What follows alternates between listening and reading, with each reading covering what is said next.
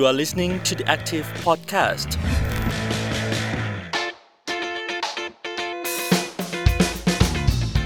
สวัสดีทุกคนที่ติดตาม The Active Podcast นะครับ ต้อนรับเข้าสู่เพศสนิท พอดแคสต์ที่ไม่ใช่แค่ชวนเพื่อนมาจับเข่าเมาส์ แต่จะคุยเรื่องเพศและความสัมพันธ์ ให้คนเข้าใจความแตกต่างมากขึ้น อยู่กับผมการรุ่งโรจน์สมบุญเก่าครับ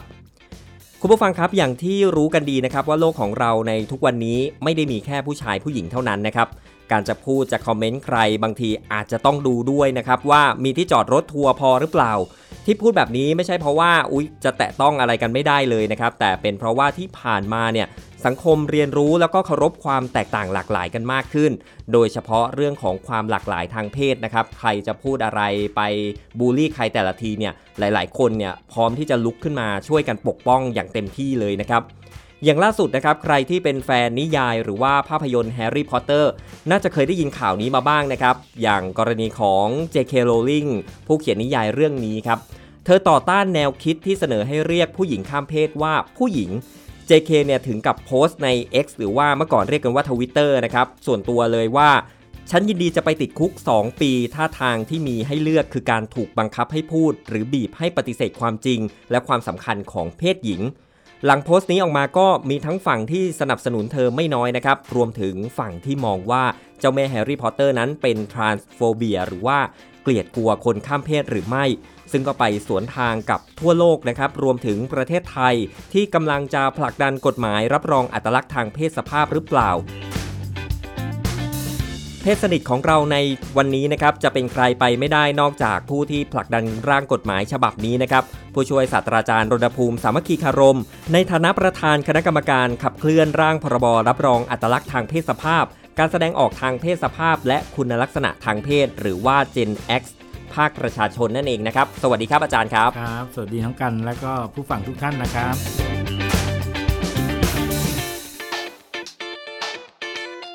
ก่อนอื่นเริ่มต้นแบบนี้เลย อาจารย์เป็นแฟนของนิยายหรือว่าภาพยนตร์แฮร์รี่พอตเตอร์อยู่ไหมฮะ ครับผมนี่ gen ที่โตมากับแฮร์รี่พอตเตอร์นะครับจินตนาการหลายอย่างก็อ่ามีไอเดียจากแฮร์รี่พอตเตอร์นะครับแล้วก็ชื่นชม J.K. Rowling มาตลอดนะครับ แต่ก็รู้สึกตกใจนิดนึง แล้วก็อยากจะมาชวนทุกคนได้ฟังได้คลี่กันนะครับมันเกิดอะไรขึ้นกับวิธีคิดของ J.K. Rowling นะครับครับ อย่างพออาจารย์ติดตามมาเนี่ยถ้าเราดูในนิยายเนี่ย เราก็จะเห็นอยู่นะฮะว่ามีบางตัวละครนะครับที่อาจจะสอดแทรกในเรื่องของความเป็นอาจจะเป็นเกย์บ้างที่เราเห็นเนี่ยแต่ในลักษณะของตัวละครที่เป็นผู้หญิงข้ามเพศ หรือผู้ชายข้ามเพศเนี่ยแทบจะไม่ปรากฏเลยนะฮะอาจารย์ แล้วก็ยังจะถูกสะท้อนออกมาผ่านการโพสต์ การแสดงความคิดเห็นของ J.K. Rowling อีกเนี่ยในเรื่องของการที่อูจะบอกว่าจะต้องถ้าจะให้เรียกผู้หญิงข้ามเพศว่าผู้หญิงเนี่ยเธอยอมติดคุกซะดีกว่า อาจารย์มองในเรื่องของคีย์เวิร์ดสำคัญเนี้ยยังไงบ้างว่าเอการที่คนคนหนึ่งเนี่ยจะเรียกผู้หญิงข้ามเพศว่าผู้หญิงหรือจะไปเรียกเป็นกลุ่มเฉพาะอีกกลุ่มหนึ่งไปเลยเนี่ยทำไมมันจะต้องใช้เงื่อนไขหรือว่ามีความพยายามความกล้าหาญขนาดนั้นฮะครับผมก็อยากจะชวนทุกคนช่วยได้จินตนาการนะครับว่าจริง ๆ แล้วคนคิดแบบ J.K. Rowling เนี่ยมีเยอะนะครับครับมีเยอะเพราะว่า เพราะเราเชื่อมันมาตลอดว่าธรรมชาติเนี่ยนะครับโดยเฉพาะ J.K. Rowling อยู่ในบริบทของศาสนาหนึ่งนะครับ ก็เขาคิดชัดเจนเลยนะครับว่าเขาเชื่อมาโดยตลอดว่าโลกใบนี้ก็มีแค่สองเพศนะคครัรับบแต่ว่ามันทัดทานไม่ได้จริง ๆ กับภาวะปัจจุบันที่ที่คนเนี่ยเริ่มอ่านิยามตัวเองเป็นเพศอื่นนะครับแต่ว่านี่สะท้อนเลยว่าเขาก็ยังเชื่ออยู่นะครับเพราะฉะนั้น keyword แรกก็คือ อคติหรือมายาคติที่ยังคิดว่าธรรมชาติคือสองเพศนะครับ อันนี้ไม่ใช่ว่าผมเนี่ยอยู่ในฐานะของคนขับเคลื่อนกฎหมาย แล้วก็เลยจะมาเป่าหูให้ท่านผู้ฟังเชื่อแบบนี้นะฮะแต่ว่าจริง ๆ ทางวิทยาศาสตร์เองนะครับ ทางความรู้เองเนี่ยก็ confirm มาแล้วนะครับว่าจริง ๆ แล้ว โลกนี้ไม่ได้ปรากฏมามีแค่ 2 เพศเท่านั้นนะครับ แต่เราถูกทำให้เชื่อว่า 2 เพศจริง ๆ แล้ว แม้กระทั่งการแบ่งตัวของโครโมโซมฮอร์โมนนะครับหรือแม้กระทั่งอวัยวะเพศของมนุษย์เนี่ยนะครับครับมันมีมากกว่า 2 แบบที่จะเป็นชายหรือหญิงนะครับ เพราะฉะนั้น J.K. Rowling เนี่ยก็เป็นอีกหนึ่งตัวอย่างที่เขาช็อกนะครับเอ่อถ้าkeyword ที่ 2 คือเขามีความช็อก นะครับว่าเหมือนคนช็อกป่วยไข้เนี่ยนะครับเขาช็อกกับสิ่งที่กำลังจะเปลี่ยนแปลงนะครับ เพราะตอนนี้สกอตแลนด์กำลังจะยื่นกฎหมายนี้นะครับ แล้ว J.K. Rowling เมื่อก่อนถ้าประเทศอื่นนะฮะในโลกนี้ก็จะมีกฎหมายที่อนุญาตให้ เปลี่ยนคำนำหน้านามได้นะครับ ก็มีไอซ์แลนด์มัลตาอาร์เจนตินาอย่างเงี้ยก็จะรู้สึกไกลจาก JK ไปหน่อยครับแต่เนี่ยพอมันเป็นในเครือจักรภพของสกอตแลนด์เนี่ยนะครับก็ทำให้ JK Rowlingเริ่มช็อกแล้ว แล้วก็อาจจะสะท้อนออกมาในมุมของคนที่กำลังช็อกว่าจริง ๆ แล้วเขารู้สึกกระอักกระอ่วนเขาไม่โอเคกับการที่จะต้องเรียกทั้งๆที่เอ่อใครๆก็บอกหรือความเชื่อเขาบอกเสมอว่าคนคนนี้ก็คือเพศชาย นะครับแต่เขามาใช้ชีวิตเป็นเพศหญิงอะไรอย่างเงี้ยนะครับ ซึ่ง keyword ที่ 3 แล้วนะครับ ก็อยากจะเพิ่มว่าจริง ๆ เราเรียกสิ่งเหล่านี้ว่า transphobia เหมือนที่น้องกันว่าไปนะครับโฟเบียแปลว่ากลัวนะครับครับ trans นี่ก็แปลว่าการข้ามเพศนั่นเองนะครับ ซึ่งปัจจุบันเราพบข้ามจากชายเป็นหญิงก็มี เราเรียกว่าอ่าหญิงข้ามเพศนะครับ ข้ามจากหญิงเป็นชาย เราเรียกชายข้ามเพศเนี่ยนะนี่เป็นปรากฏการณ์ของการที่ JK เนี่ยสะท้อนออกมาเลยว่า ฉันช็อกนะ มันใกล้ตัวฉันนะ แล้วมันกำลังจะบอกว่าสิ่งที่ฉันเชื่อมันผิดเหรอที่ฉันรู้สึกว่าธรรมชาติมีแค่สองเพศแล้วสามก็คือ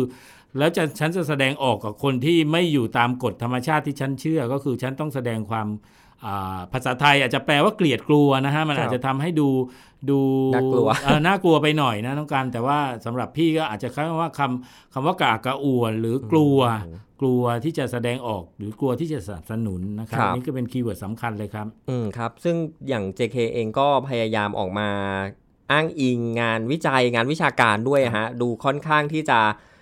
ให้ความสำคัญกับการต่อต้านอือฮึคำนี้คำนี้อยู่อย่างเธอบอกเลยเนี่ยว่างานวิจัยฉบับหนึ่งเนี่ยก็บอกว่าจริง ๆ โลกนี้เนี่ยแบ่ง gender กับเซ็กส์นะครับโดย gender เนี่ยก็คือเพศสภาพของผู้คนที่เชื่อว่าตัวเองเป็นนะฮะส่วนเซ็กส์เนี่ยก็คือเพศจริง ๆ ตามเชิงชีววิทยาเลยเนี่ยแต่ว่าในปัจจุบันเนี่ยจะมีการผลักดันในแง่ของกฎหมาย ให้ใช้ gender มาแทนเซ็กส์เนี่ยซึ่งในมุมของเธอเนี่ยก็คิดว่าเอ๊ะมันถูกต้องหรือเปล่านะครับอาจารย์ใช่ฮะนี่แหละฮะ เพราะว่าแกเชื่อเหมือนแกเชื่อในคัมภีร์คัมภีร์หนึ่งอ่านนะครับ ที่บอกว่ามันต้องกำหนดด้วยทางธรรมชาติ มันต้องกำหนดด้วยสรีระ ส่วนเรื่องของการจะบอกว่าตัวเองเป็นอะไรใช้ชีวิตเป็นอะไร มันเป็นเรื่องของรสนิยมการใช้ชีวิตอะไรอย่างเงี้ยนะครับ แต่ว่าพี่มองว่าปรากฏการณ์เนี้ย JK กำลัง อ่าทำให้วิเอ่อวิธีคิดของเธอในยอีรุงตุงนังมากขึ้นอืมเพราะเธอไปเอาเรื่องกฎหมายมาเกี่ยวอีกครับจริง ๆ วิทยาศาสตร์บอกแบบหนึ่งนะครับ ซึ่งใครจะเชื่อแบบวิทยาศาสตร์ก็ไม่ผิดนะครับ ทางเอ่อการใช้ชีวิตในสังคมใครจะเป็นเพศอะไรก็เป็นก็เป็นอีกเรื่องหนึ่งนะครับ ก็แล้วแต่ถูกไหมฮะแต่ JK ดันไปเอากฎหมายมาผสมกับเรื่อง งานวิจัยซึ่งพูดครับถึงธรรมชาติกับเรื่องของอาเพศสภาพซึ่งคนกำหนดเองเนี่ยซึ่งมันจะอีรุงตุงนางมากครับ เพราะว่ากฎหมายเนี่ยนะครับเขาไม่ได้ห้ามอะไรเลยนะครับครับแม้กระทั่งอ่าเจเอ่อถ้ากฎหมายเห็นว่าคนในสังคมมีหลายเพศกฎหมายก็ให้สิทธิ์ นะครับให้สิทธิ์แต่สิทธิ์ส่วนใหญ่ก็ยังให้ในลักษณะของว่าสิทธิ์ชายกับหญิงนั่นเอง แต่แค่เขาสามารถวิ่งข้ามได้ระหว่างสองกล่องนี้นะคครัรับบกฎหมายไม่ได้เปิดว่าโลกใบนี้จะต้องมีเพศที่ 4 ที่ 5 ที่ 6 ที่ 7 แล้วฉันก็ต้องให้สิทธิ์เตรียมโรงพยาบาลเตรียมอ่าบัตรพิเศษให้อะไรอย่างเงี้ยไม่มีนะครับครับก็คือเนี่ยก็เลยเลยทำให้อยากจะชวนท่านผู้ฟังด้วยว่าเราต้องแยกให้ขาดนะฮะถ้าเราเชื่อว่าอ่า ตำราวิทยาศาสตร์เป็นแบบนี้โอเคก็เป็นไปนะแต่วิถีชีวิตของคนจริงๆนะคนใช้เจตจำนงของตัวเองกำหนดก็เป็นอีกแบบหนึ่งครับซึ่ง JK อาจจะเอ่อ ไม่เห็นด้วยหรือเห็นด้วยก็ได้นะครับ แต่ว่าการที่เอากฎหมายมาผูกว่าถึงขั้นยอมติดคุก ถึงขั้นที่ไม่อยากจะให้เกิดกฎหมายเนี่ยพี่ว่าอันเนี้ยมันจะมันจะสะท้อนถึงการที่เอาทุกอย่างมาอีรุงตุงนางและผูกกัน แล้วก็ครับทำให้แฟนๆรู้สึกโกรธเธอมากยิ่งขึ้นนะครับ ถ้าเธออธิบายตั้งแต่ต้นแยกว่าเออเธอยังเชื่อในเรื่องของชายหญิงตามธรรมชาตินะ ส่วนใครจะเป็นเพศอื่นโอเค แต่ว่าฉันก็ขออยู่ในพื้นที่ปลอดภัยของฉันครับอันเนี้ยพี่ว่าทัวร์ก็อาจจะไม่เยอะเท่าอ๋นี้อนะคครัรับบเพราะเธอก็ค่อนข้างชัดเจนว่าที่ผ่านมาเนี่ยถ้าเราไปค้นดูเนี่ยเธอก็สนับสนุนนะฮะเวลาประชาชนไปเดินขบวนเรื่องของการสนับสนุนความหลากหลายทางเพศเนี่ยแต่ว่าเธอก็ยังย้ำอยู่นะฮะว่าในเรื่องของเอกสารราชการเนี่ยก็อยากจะให้คงไว้ตามเพศกำเนิดที่ติดติดตัวมานะครับรวมถึงก็ยังยกตัวอย่างด้วยว่าเอจริง ๆ แล้วเนี่ยที่ผ่านมาเนี่ยสังคมเองก็ยังเถียงกันอยู่เลยว่าจริง ๆ แล้วเนี่ย ผู้หญิงข้ามเพศหรือว่ากลุ่มทรานส์เนี่ยครับเป็นเพศหญิงหรือว่าเอ๊ะมันควรจะอยู่ในกลุ่มเฉพาะของตัวเองกันแน่เนี่ยดังนั้นเนี่ยการที่สังคมเนี่ยไปด่วนสรุปกันเองเนี่ยแล้วก็มีความคิดเห็นที่เป็นไปในลักษณะที่โจมตีในลักษณะของคนในรูปแบบของเธอนะครับ ที่ยังยืนยันว่าควรจะมีเอกสารราชการที่เป็นระบุชายหรือหญิงจากเพศกำเนิดเท่านั้นเนี่ยมันไม่เคารพจุดยืนของคนกลุ่มนี้ด้วยหรือเปล่าเนี่ยครับ เออเรื่องนี้ฟังแล้วคุณผู้ฟังอาจจะดูงงๆหน่อยนะฮะอาจารย์ครับเรื่องนี้อาจารย์จะอธิบายยังไงได้บ้างฮะคือพี่เอาง่ายๆนะฮะว่า JK จริง ๆ แล้วถ้ามองอีกมุมให้กับเอ่อ JK นะจริง ๆ JK เนี่ยเขาเข้าใจความหลากหลายนะครับใช่ไหมฮะแต่เขาอาจจะสื่อสารมาทำให้คนตีความไปอีกเรื่องหนึ่งแล้วด้วยอารมณ์ความรู้สึกความที่เขากระอักกระอ่วนและเขากลัวนะฮะมันก็เลยทำให้ดูเหมือนเขา ฉันยอมติดคุกเลย ถ้าฉันต้องไปยอมรับใครสักคนหนึ่งว่าเขาเนี่ยเป็นนางเป็นนางสาวแล้วทั้งทั้งๆที่เขามีอวัยวะเพศชายอะไรอย่างเงี้ยนะครับ แต่จริง ๆ พอน้องกันเล่าให้ฟังในรายละเอียด แล้วก็อ่านในรายละเอียดเนี่ยจริงๆเนี่ยเขากำลังเอ่อฉายให้เห็นว่าเขาเข้าใจความหลากหลายนะ เหมือนเขากำลังจะบอกว่า ทรานทุกคนเนี่ยก็ไม่ได้อยากเป็นผู้หญิงนะอืมอ่าจริง ๆ แล้วคนที่ข้ามเพศเนี่ยชายเป็นหญิง เขาก็ไม่ได้อยากถูกเรียกเป็นผู้หญิงทุกคนนะครับแล้วหญิงข้ามเป็นชายเขาก็จะไม่อยากให้ถูกยอมรับเป็นผู้ชายทุกคนนะ บางคน เขาก็ยังอยากให้เรียกเขาเป็นชื่อตัวเขา ยังให้เรียกเขาว่าเป็นชายข้ามเพศ เพื่อให้ทุกคนรู้ว่าเขาข้ามมานะครับอยากจะอ่าให้ปฏิบัติกับเขาเป็นคนข้ามเพศนะครับ ไม่อยากให้ไปเหมาเขาเป็นผู้หญิงนะครับ แต่ก็แต่ในขณะเดียวกัน JK ก็ต้องแฟร์พอที่จะต้องยอมรับว่ามีคนข้ามเพศจำนวนหนึ่งที่อยากจะให้เรียกเขา หรือให้ปฏิบัติกับเขาเป็นชายหรือเป็นหญิงไปเลยนะครับ เห็นไหมฮะว่าในความขมขื่นเนี่ยมันก็ดูเหมือนมีโอกาสที่ JK เขาก็ให้ให้พวกเราเข้าใจอยู่ระดับหนึ่งแต่ JK เองก็ต้องเปิดโอกาสให้กับสิ่งที่ตัวเองพูดด้วยนะครับว่า JK ก็ต้องยอมรับว่ามันก็ไม่ใช่อ่าทรานทุกคนละที่อยากจะบอกว่าตัวเองเป็นทราน แต่ทรานหลายคนก็อยากจะให้บอกตัวเองว่าตัวเองเป็นผู้ชายเลยผู้หญิงเลยอย่างเงี้ยครับนะครับ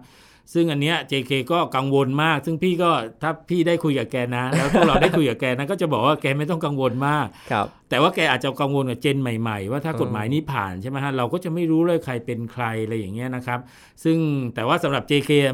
พี่คิดว่านะ ไม่มีใครเอ่อใช้คำนำหน้านามเนี่ยไปหลอกแกแล้วล่ะครับนะเพราะแกก็เป็นเจนนี้แล้วเออนะครับ แล้วแต่ว่าคนรุ่นใหม่ที่คิดแบบ JK แล้วก็มีนักแสดงบางคนเขาก็สนับสนุน JK นะครับ ในเรื่อง Harry Potter เนี่ยอ่าครับแต่ว่าแน่นอนว่าการถกเถียงกันในเรื่องนี้รวมถึงการประกาศจุดยืนของ J.K. Rowling เนี่ยก็ปฏิเสธไม่ได้ว่าเธอเสียฐานแฟนหนังสือของเธอเนี่ย โดยเฉพาะกลุ่มทรานส์ไปเนี่ยจำนวนไม่น้อยเลยนะครับ แล้วก็ ตั้งคำถามนะครับว่าหลังจากนี้ทิศทางของนิยายใหม่ ๆ ของ J.K. Rowling เนี่ยจะเดินทางไปในทิศทางใด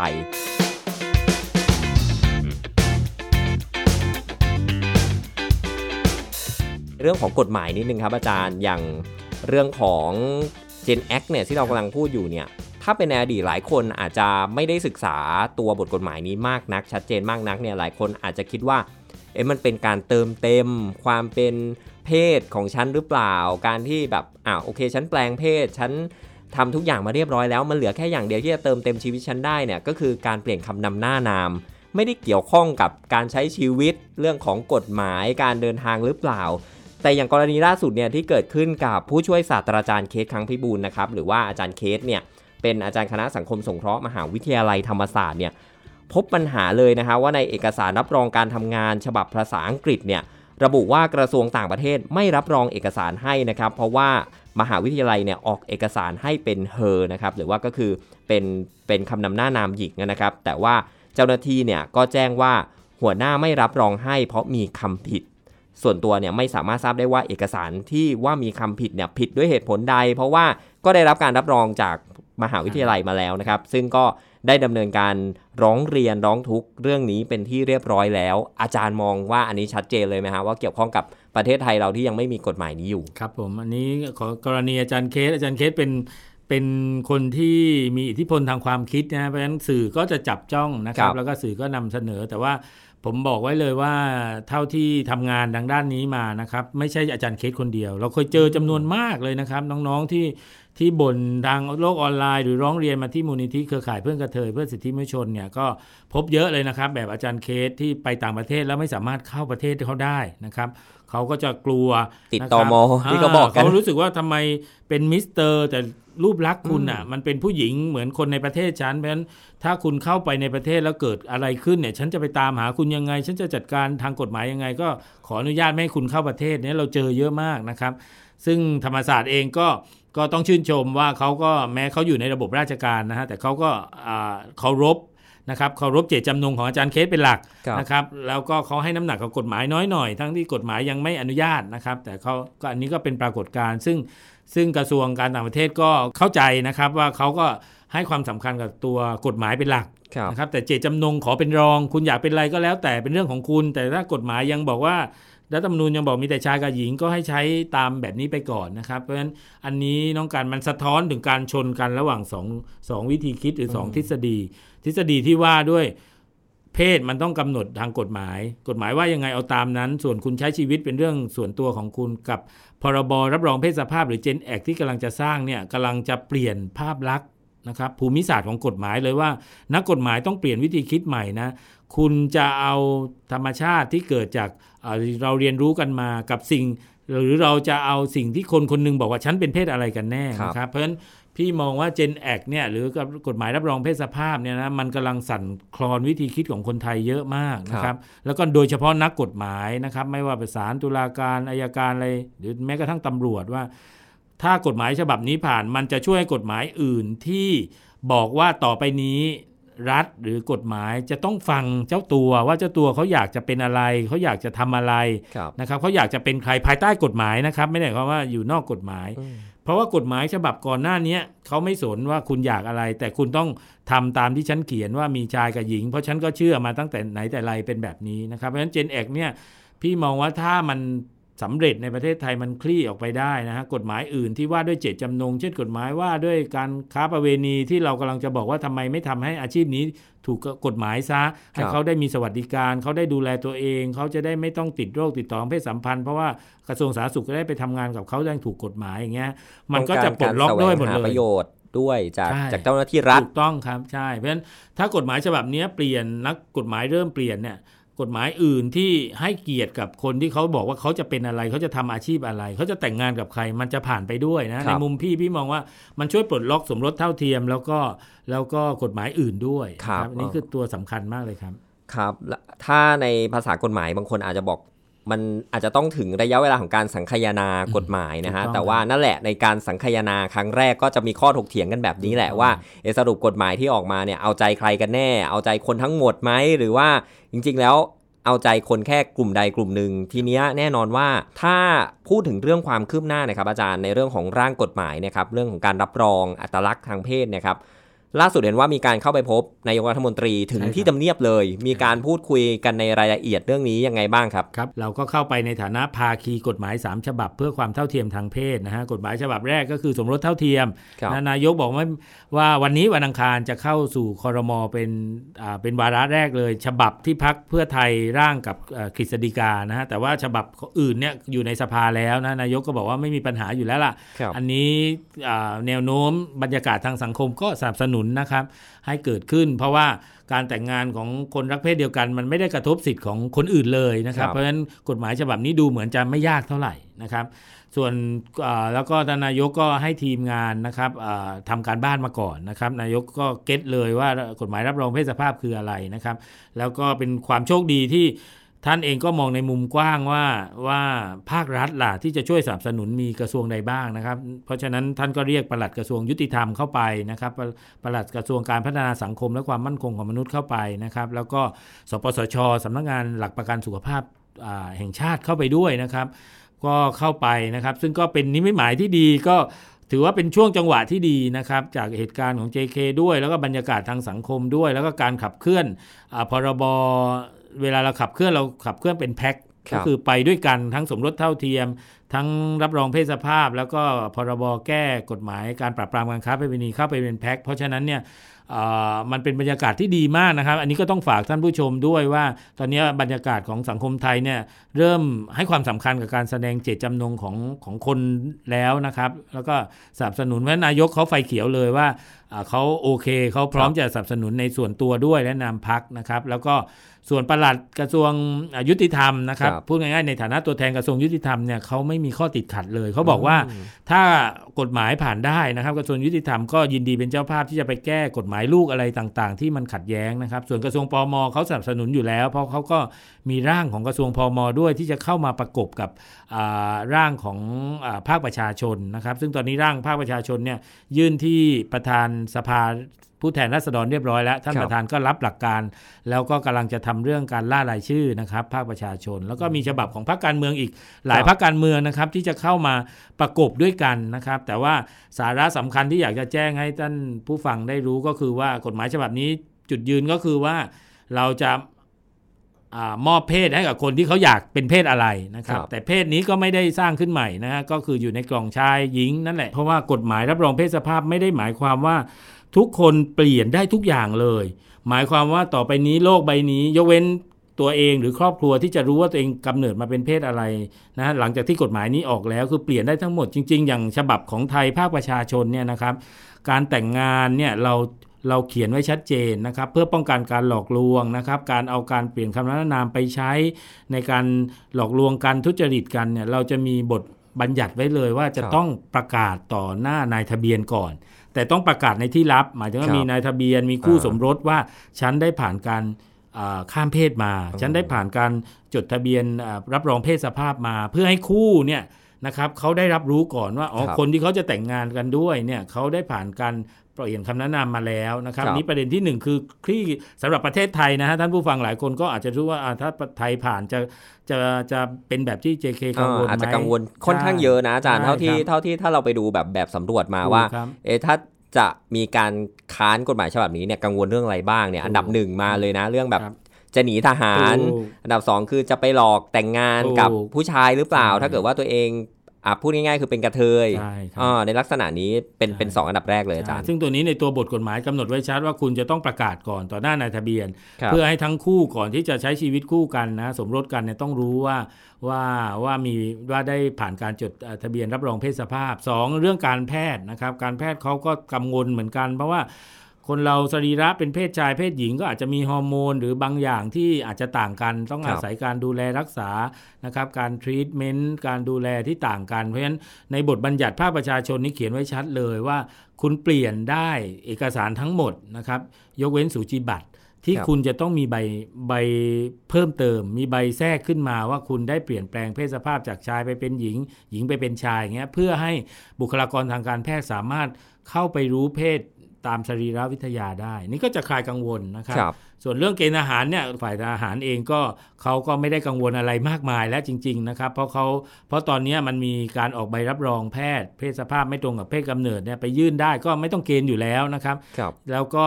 อัตราการเกณฑ์อาหารก็น้อยลงนะครับ แล้วก็จะมีการเกณฑ์โดยสมัครใจอย่างเงี้ยนะครับเขาก็รู้สึกว่าตัวนี้กำลังพลเนี่ยเขาเขาไม่ต้องการแล้วแล้วเขาก็เราก็ให้คำมั่นว่า มันน้อยคนมากเลยที่จะไปใช้กฎหมายนี้นะครับ ไปยอมเปลี่ยนคำนั้นต้องยอมเนาะนะฮะเออแล้วก็ปรากฏในกฎในบัตรประชาชนในสำเนาบริญญาอะไรเยอะแยะมากมาย แล้วเพื่อจะไปหนีทหารแค่นิดเดียวอะไรอย่างเงี้ยมันดูสวนทางกันนะอาจารย์ถ้าสมมติว่าคนนี้แบบอะสมัยนี้เราเรียกกันว่าชายแท้เนี่ยใช่แล้วก็เกลียดกลัวคนรักเพศเดียวกันด้วยครับเนี่ย ไม่สนับสนุนกฎหมายฉบับนี้ด้วยเนี่ย แต่ไปเลือก ที่จะเปลี่ยนคำนำหน้านามเป็นนางมันมันไม่น่าจะเป็นไปได้นะอาจารย์ใช่ครับเพราะว่ากระบวนการไปแสดงเจตจำนงเพื่อเปลี่ยนคำแนะนำมันมันกระบวนการทางกฎหมายมันอาจจะไม่ยากไปถึงก็ได้เปลี่ยน แต่กระบวนการทางสังคมที่เราลืคมรับไปฮะว่าคนคนหนึ่งที่จะเดินอืมบอกพ่อแม่ไปว่าฉันจะไปเปลี่ยนคำแนะนำแล้วเดินไปที่สำนักงานเขตหรืออำเภอ แล้วต้องไปบอกนายทะเบียนว่าฉันจะมาเปลี่ยนคำแนะนำมันไม่ใช่ง่ายๆนะครับมันครับไม่ใช่ไม่ง่าย เพราะฉะนั้นผมว่า อาจจะต้องไม่กังวลจนเกินไป แล้วเราครับต้องคิดบนโลกแห่งความเป็นจริงด้วยนะครับ ว่าไม่ใช่มีมิติกฎหมายอย่างเดียวนะ มันมีมิติของเรื่องของทางสังคมด้วย ที่คนจะตั้งคำถาม คนจะเมาส์มอยอะไรอย่างเงี้ยอืมนะครับมันต้องอาศัยความกล้ามากครับที่จะเดินไปแล้วบอกว่าฉันจะขอเปลี่ยนคำนั้นครับนามแต่อย่างเงี้ยก็อยากจะฝากท่านผู้ชมได้ติดตามด้วยนะครับว่าว่าถ้าเกิดกฎหมายฉบับนี้มันเข้าสภาเป็นที่ถกเถียงอะเราเองในฐานะนะครับ อันนี้ก็เป็นจุดหนึ่งที่ไม่ว่าเราจะเป็นเพศอะไรครับเราก็ต้องมีส่วนหนึ่งที่ต้องเลือกว่าเราเห็นด้วยกับฉบับใดนะครับเพราะฉะนั้นกฎหมายนี้ดูเหมือนคนข้ามเพศจะได้ประโยชน์นะคนที่เป็นอินเตอร์เซ็กหรือว่ามีเพศกำกวมได้เป็นประโยชน์ หรือคนที่เป็นนอน m a รีเป็นประโยชน์แต่จริง ๆ กฎหมายเนี้ยบอกเลยว่าเป็นส่วนเป็นของทุกคนนะครับครับแม้ประโยชน์อาจจะไปอยู่กับอ่าพี่น้องที่นิยามเพศเป็นบางเพศก็ตามนะคครับรับผม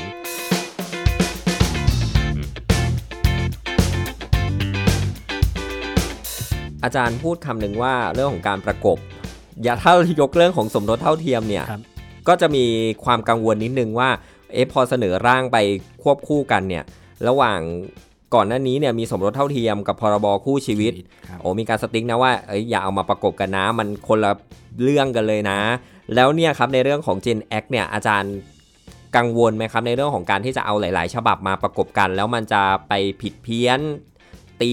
ความคนละแบบกันกับสิ่งที่ภาคประชาชนพยายามเสนอครับอาจารย์ ครับก็อยากจะเรียนน้องกันกับอ่าเพื่อนผู้ฟังนะฮะว่าก่อนที่จะจริง ๆ กฎหมายนี้ไม่ใหม่เลยนะฮะเราเรียกร้องมากว่า 30 ปีแล้ว โดยกลุ่มพี่น้องคนข้ามเพศกลุ่มครับหนึ่งนะครับ แต่ตอนนั้นนะบริบทเมื่อ 30 ปีต้องเข้าใจว่าเขามองว่าคนที่จะเปลี่ยนคำนินามได้ก็น่าจะแปลงเพศแล้วครับนะครับเพื่อจะไม่ต้องเกิดความสับสนนู่นนี่นั่นตอนนั้นเรื่องของการแสดงเจตจำนงมันยังไม่ใช่เป็นวิธีคิดหลักนะครับ แต่พอมาถึงปัจจุบันเนี่ยทุกคนนะฮะทั้ง 3 ร่างเนี่ย เคารพเหมือนกัน คือเป้าเดียวกันนะฮะร่างที่จะประกบกันเนี่ยเคารพด้วยกันหมดเลยว่า แปลงไม่แปลงก็ต้องได้ครับนะครับแค่แสดงเจตจำนงนะครับแสดงเจตจำนง แต่ความน่ากังวลนะครับ ความน่ากังวลมันไปอยู่ที่รายละเอียดของกระบวนการการเปลี่ยนครับคือทุกทุกฉบับเนี่ยให้เปลี่ยนได้เลยแค่บอกว่าฉันอยากเปลี่ยน แต่ว่ารายละเอียดที่พวกเราต้องจับตานะครับ แล้วก็ดูในรายละเอียดให้มาก ๆ ก็คือว่าบางร่างของบางองค์กรหรือบางพักเนี่ยนะครับเขาจะ เขาจะสร้างความลำบากนิดนึง หมายความว่าต้องเอาเอกสารไปยืนยันนะครับ ทั้งๆทที่คำว่าเจตจำนงนี้มันมาจากจิตใจเนาะครับมันมาจากความต้องการ แต่ว่า บางเขาก็อาจจะกังวลว่าอ่าคนทำงานจะลำบาก เพราะฉะนั้นต้องขอเอกสารบางครับอย่าง เช่นใบรับรองแพทย์อะไรเงี้ยซึ่งซึ่งอันเนี้ยผมในฐานะภาคประชาชนเนี่ยไม่เห็นด้วยเลย ว่าไม่อยากให้เกิดปรากฏการณ์แบบนี้นะครับที่กังวลนะสองคือกังวลกันเรื่องว่าเปลี่ยนได้กี่ครั้งอ่าถูกไหมฮะเปลี่ยนเพไปราะว่าเปลี่ยนมาไหมถูกเพราะกฎหมายฉบับนี้พูดถึงเจตจำนงหมายว่าความต้องการของคนเพราะฉะนั้นความต้องการของคนมันก็มีเปลี่ยนแปลงได้ใช่ไหมฮะครับเราชอบกินอาหารแบบนี้พอผ่านไป 5 ปีเราอาจจะไม่ชอบแล้วก็ได้ถูกไหมฮะ เพราะฉะนั้นเนี่ยไอ้ก็มีข้อที่ 2 ที่กังวลที่แต่ละร่างเนี่ยไม่เหมือนกัน คือเปลี่ยนได้กี่ครั้งกันแน่ครับฉบับประชาชนเนี่ยก็คือเราให้เลยเปลี่ยนกี่ครั้งก็ได้นะครับ แต่ว่าครั้งเปลี่ยนครั้งที่ 2 ที่ 3 คุณอาจจะต้องอาศัยกระบวนการของศาลให้ช่วยพิจารณาด้วย เพื่อดูสิทธิ์ของคุณดูผลกระทบที่อาจจะเกิดขึ้นจากการเปลี่ยนกลับไปกลับมา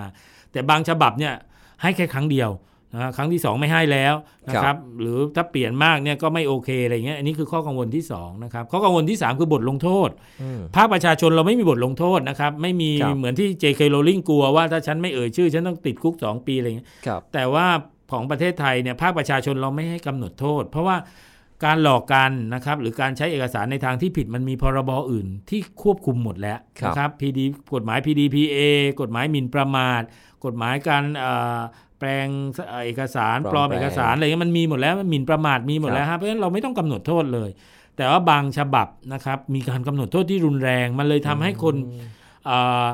คนเนี่ยมันจะสร้างความรู้สึกของคนด้วยว่าสมมติว่าพรบนี้มันมันสร้างผลกระทบเยอะใช่ไหมถึงครับต้องกำหนดโทษถูกไหมฮะอ่าเออแปลว่ามันไม่ใช่ง่ายๆใช่ไหมมันทำให้บรรยากาศของคนที่ไม่รู้อีโหนยอีเหน่หรือท่านผู้ฟังบางคนเพิ่งมาฟังครั้งนี้ครั้งแรกอาจจะรู้สึกว่าเฮ้ยถ้ามีการกำหนดโทษเนี่ยแปลว่ามันก็ ยังไม่ควรใช่ไหมยังน่ากอะไรลัวเงี้อยู่มันน่าใช่ไหมกลัวใช่มันกระทบกับคนจำนวนมากเลยใช่ไหมมันละเมิดสิทธิ์คนอื่นด้วยใช่ไหมอันเนี้ยฮะเป็นสิ่งที่เรากังวลมากๆครับเพราะฉะนั้นก็ทำให้ก็ครับต้องจับตามองครับ ถ้าเราไปดูในต่างประเทศเนี่ยครับพอเขาผ่านร่างกฎหมายฉบับนี้แล้วเนี่ยแล้วก็ไม่ได้มีบทลงโทษ เป็นไปตามนิยามความฝันของภาคประชาชนในประเทศไทยเลยเนี่ยไอ้ข้อกังวลต่างๆ เหล่านี้ไม่ว่าจะเป็นการกลับไปกลับมา หรือแม้กระทั่งการไปหลอกแต่งงาน การหนีทหาร หรืออีกอันหนึ่งที่คนกังวลก็คือว่าบางครั้งถ้าเราเติมเต็มชีวิตคู่แล้วเนี่ยอยู่ดีๆ จะมาเลือกเพศให้ลูกตอนเกิดมาเลยหรือเปล่า โดยที่ลูกอาจจะยังไม่ได้เต็มใจอะไรเงี้ยครับอาจารย์ ในต่างประเทศเขาเจอปัญหาแบบนี้ไหมฮะ ครับ อันนี้ก็เป็นส่วนที่พี่อ่าร่วมกับอาจารย์อารยาที่นะครับที่อ่าคณะนิติศาสตร์ มหาลัยสงขลานครินทร์ทำวิจัยเลย เพราะมีคำถามแบบนี้เยอะนะครับครับโดย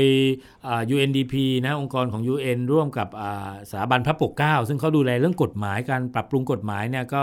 ก็ร่วมกันทำงานเลยว่า แทนที่เราจะใช้อารมณ์ความรู้สึกนะครับอ่ามาพูดกันอย่างเดียวลองทำงานวิชาการมาสักชิ้นหนึ่งไปทำวิจัยหน่อยซิว่าครับประเทศที่เขาเป็นต้นแบบเรื่องพรบรับรองเพศสภาพนะตอนนี้นะครับมีอาร์เจนตินา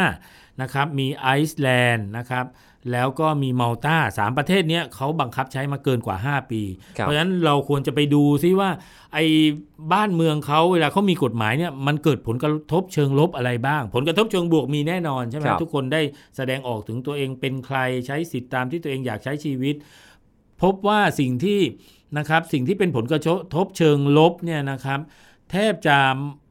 พูดง่ายน้อยกว่าเชิงบวกนะครับครับ แต่ก็มีนะมีนะครับสิ่งที่งานวิจัยต่างประเทศเตือนไว้นะครับ ก็คือ 1. เรื่องของที่ JK Rowling ว่าไว้เลยว่า บางคนเนี่ยเขาไม่อยากจะใช้นางนางสาวครับแม้เขาข้ามเพศแล้วเขาก็ไม่ใช้อืมนะครับ ก็ต้องให้ให้พื้นที่เขานะครับอย่าเหมารวมว่าทุกคนที่ใช้ชีวิตต่างจากเพศกำเนิด แล้วทุกคนต้องไปเปลี่ยนคำนามไม่ใช่เพราะฉะนั้นคนเหล่านี้จะต้องไม่ถูก ระงับสิทธิ์ใดๆไม่ถูกละเมิดสิทธิ์นะแต่อันเนี้ยต่างประเทศเขาชี้เลยทั้งสามประเทศบอกระวังนะครับสองก็คือการที่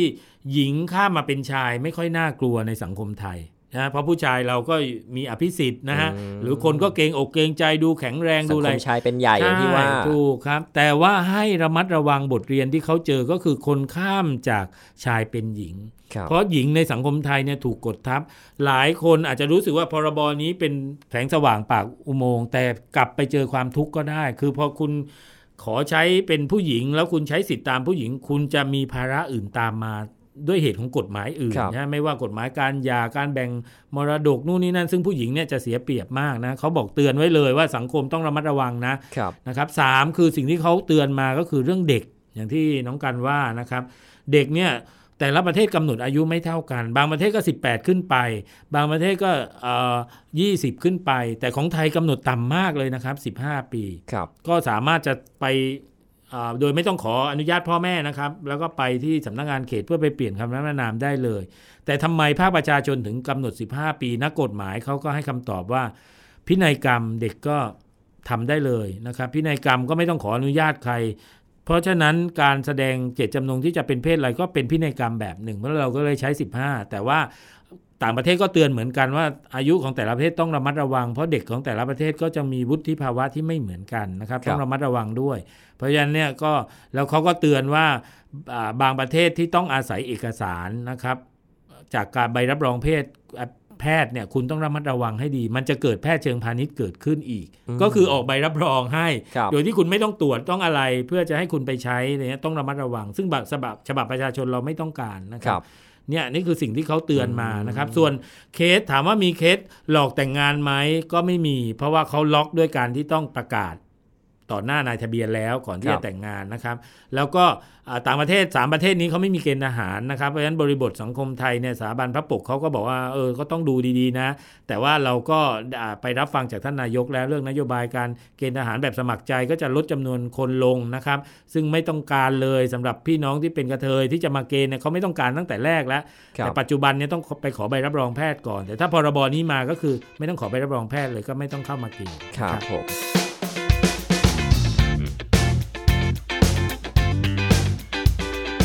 หลาย ๆ เรื่องที่อาจารย์พยายามถอดบทเรียนจากต่างประเทศเนี่ยก็มีนะเกิดขึ้นในเรื่องของความกังวลหรือว่ามีผลกระทบเกิดขึ้นบ้าง แต่ว่าต้องไม่ลืมนะฮะว่าที่ผ่านมาเราไม่ออกกฎหมายเนี่ยก็จำนวนไม่น้อยที่รับผลกระทบจากการไม่มีกฎหมายเหมือนกันนะครับ ซึ่งอันนี้ก็ถือว่า เป็นช่วงของความต้องถกเถียงกัน แล้วก็เรื่องของความกลัวเนี่ยฮะถือว่าเป็นสัญชาตญาณของมนุษย์นะฮะแล้วก็ติดตัวมาแต่กำเนิดนะครับก็สามารถที่จะแสดงออกถกเถียงกันได้ แต่ท้ายที่สุดการจะออกกฎหมายที่จะส่งผลกระทบต่อสังคมเนี่ยมันจะพูดด้วยเรื่องความกลัวทัศนคติไม่ได้แล้วนะครับ อาจจะต้องอาศัยหลักฐานทางวิชาการนะครับ แล้วก็เรื่องของการศึกษา แล้วก็พูดคุยกันในเรื่องของหลักกฎหมายวิชาการ เพื่อที่จะ ทำให้การออกกฎหมาย หรือว่าสังคายนากฎหมายใหม่ๆเนี่ยสามารถที่จะส่งผลประโยชน์ต่อสังคม ในวงกว้างแล้วก็เดินต่อไปข้างหน้าได้นะครับ ต้องติดตามว่ากฎหมายฉบับนี้ จะออกมาเป็นอย่างไรบ้าง อย่างสมรสเท่าเทียมเนี่ยแน่นอนแล้วว่าท่านนายกรัฐมนตรีบอกว่าจะนำเข้าพิจารณาในสภาทันทีในการประชุมสมัยหน้า แล้วก็ในวาระแรกด้วย ส่วนเรื่องของ Gen X ที่อาจารย์บอกรวมถึงเรื่องของ พรบยกเลิกการปราบปรามการค้าประเวณีเนี่ยจะสามารถเข้าสู่สภาพิจารณาได้ หลังจากนี้มากน้อยแค่ไหนรวดเร็วแค่ไหนอาจจะต้องติดตามกันต่อไปนะครับ เพราะว่าทั้ง 3 ฉบับเนี่ยอย่างที่อาจารย์บอกไม่ได้ให้เฉพาะกลุ่มใดกลุ่มหนึ่ง แต่เพื่อที่จะทำให้คนที่เคยถูกละเมิดสิทธิ์ หรือว่าถูกละเลยต่างหากกลับมามีสิทธิ์ ได้เท่าเทียมกับคนอื่นๆ ในสังคมนะครับ ก็ต้องติดตามกันต่อไปจับตากันอย่าง ต่อเนื่องเลยนะฮะ วันนี้ต้องขอบคุณอาจารย์นนทภูมินะครับครับครับผมอย่าลืมนะครับคุณผู้ฟังสามารถกลับมาติดตามเพศสนิทนะครับพอดแคสต์ที่ไม่ใช่แค่ชวนเพื่อนมาจับเข่าเมาส์เท่านั้น แต่จะคุยเรื่องเพศและความสัมพันธ์ให้สังคมเข้าใจความแตกต่างหลากหลายมากยิ่งขึ้นนะครับสามารถกลับมาติดตามกันได้ทุกวันอาทิตย์แรกของเดือนนะครับสำหรับวันนี้กันลุงโนสมบุญเก่าลาไปก่อนเลยนะครับ สวัสดีครับ You are listening to the Active Podcast.